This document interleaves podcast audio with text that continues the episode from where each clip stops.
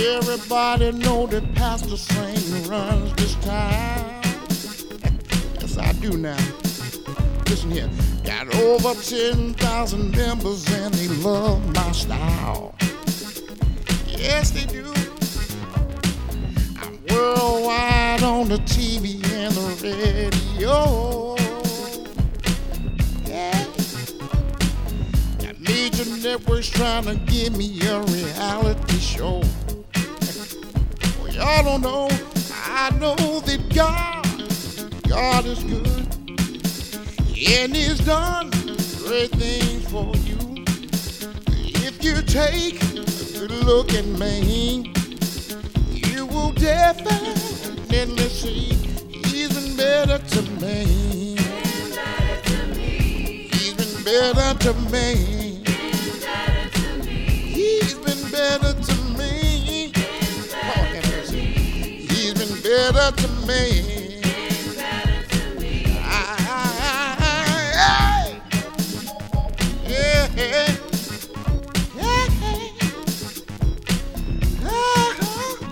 Ooh.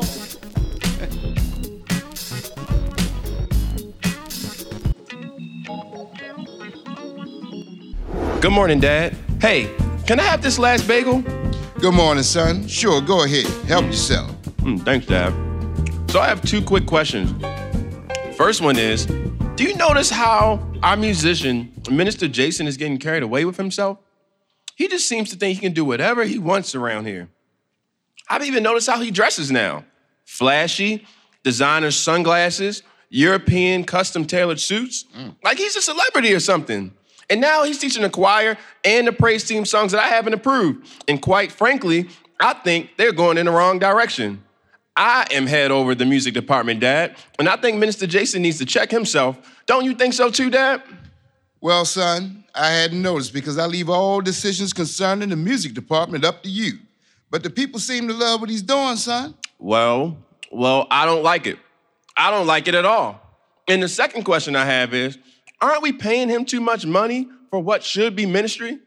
I mean, $1,000 a week for an organist? He's living large off the church, and he's only playing for two services on a Sunday. I don't like it at all, Dad. I think Minister Jason is getting too big for his own britches. Well, Junior, I don't know. We'll talk about this later, son. I have a lot of meetings and phone calls to make right now. Besides, I left you in charge of that. So be in charge. Do what you gotta do. Okay. Oh, okay, Dad. I'll just go ahead and do what I think is best. Malcolm, did you book our plane tickets for the convocation yet?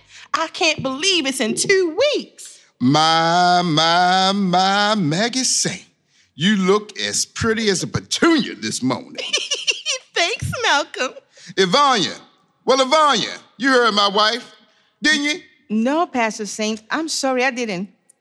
Ivania, did you book the plane tickets for everyone to go to the convocation yet? This one is going to be epic. Yeah. I need all the arrangements to be made and confirmed today. Ivania, do you hear me? But did you do it? Jesus, woman, what are we paying you for around here? To stand around, look at us, or to work? Okay, Pastor Saint, okay. I, I'll take care of it right now. Oh, and Ivania, make sure you book first class. Only the best for the Saint family. You know, my husband is the pastor to 10,000 people. I know, First Lady. I I know. Okay. That's right, first class for me, my wife, and our two children, Malcolm Jr. and Tracy. Okay, Pastor Saint. I'll do it right now. But Malcolm, don't forget Ivania needs a seat on the plane too. Well, that's no problem. They have plenty of seats in coach. Book yours too, Ivania, in economy class. Okay, Pastor Saint. Okay. Oh, Malcolm, can you believe it? You're going to be consecrated a bishop. Everyone is going to come to witness this most holy occasion. I know, Maggie. Can you believe it? Malcolm, is everything okay? This is a great accomplishment to be elevated to the office of bishop. Now, I know you're probably a little sad with the apostle no longer doing the consecration for you, but at least you are able to call someone else to do it. At least it's still going to happen. Yeah, Maggie, I just thought it would be a happier time for me, though. I mean, with all these attacks and people coming against me, with people accusing me of all kinds of foolishness and losing my apostolic father, it's kind of a bittersweet time. But it's like my mama always said one monkey don't stop no show. I'm getting consecrated bishop no matter what. I don't care what none of them haters have to say about me. And I know, how about that prophetess you invited trying to call you out like she did? Hmm. Baby, you have come under a lot of fire lately. And even though some of it was true, Malcolm, I'm still proud of you. I'm proud of the man of God that you are.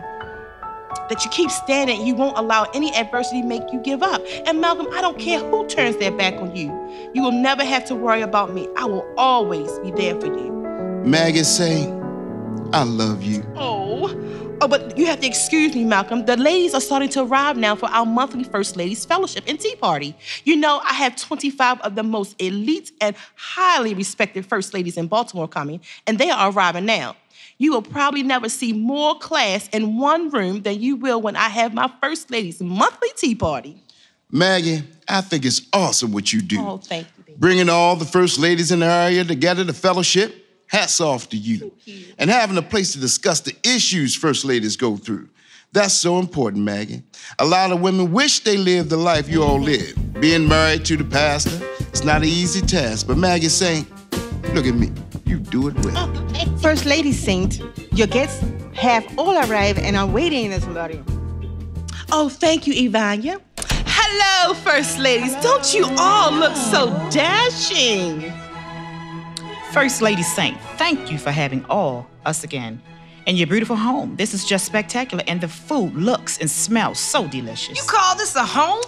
This is my first time today, but excuse me, but this is not a home. The Saints live in a mansion, an indoor swimming pool, and an outdoor swimming pool, a six car garage, and a guest house. This is unbelievable. Just magnificent. Mm, sure is. Oh, ladies, stop. Just stop it. okay, keep talking, keep talking. Look, I just want you all to sit back and relax. Enjoy the delicious food, and if you need anything, please let me know.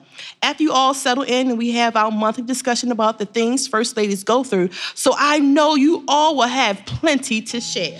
Ladies, I'm sorry, but I just need to say this now. I am so broken and hurt.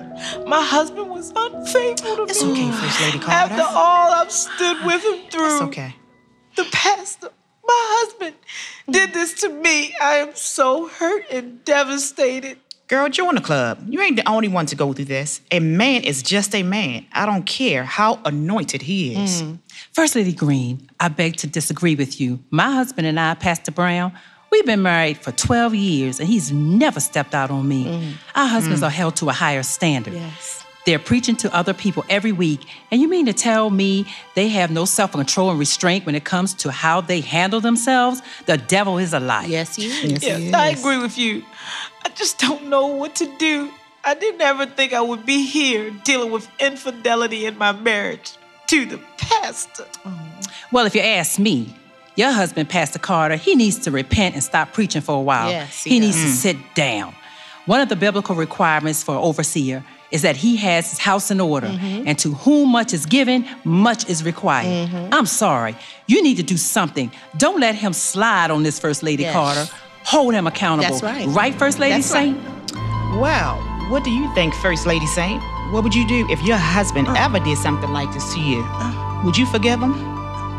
Better yet, has Pastor Saint ever been unfaithful to you? Inquiring minds want to know. Um, uh, well, well. well, my husband and I. Well, girl, spit it out. Well, well, our marriage is. Well, did he um, cheat or not? Well, Well, well, say something. say First Lady Saint.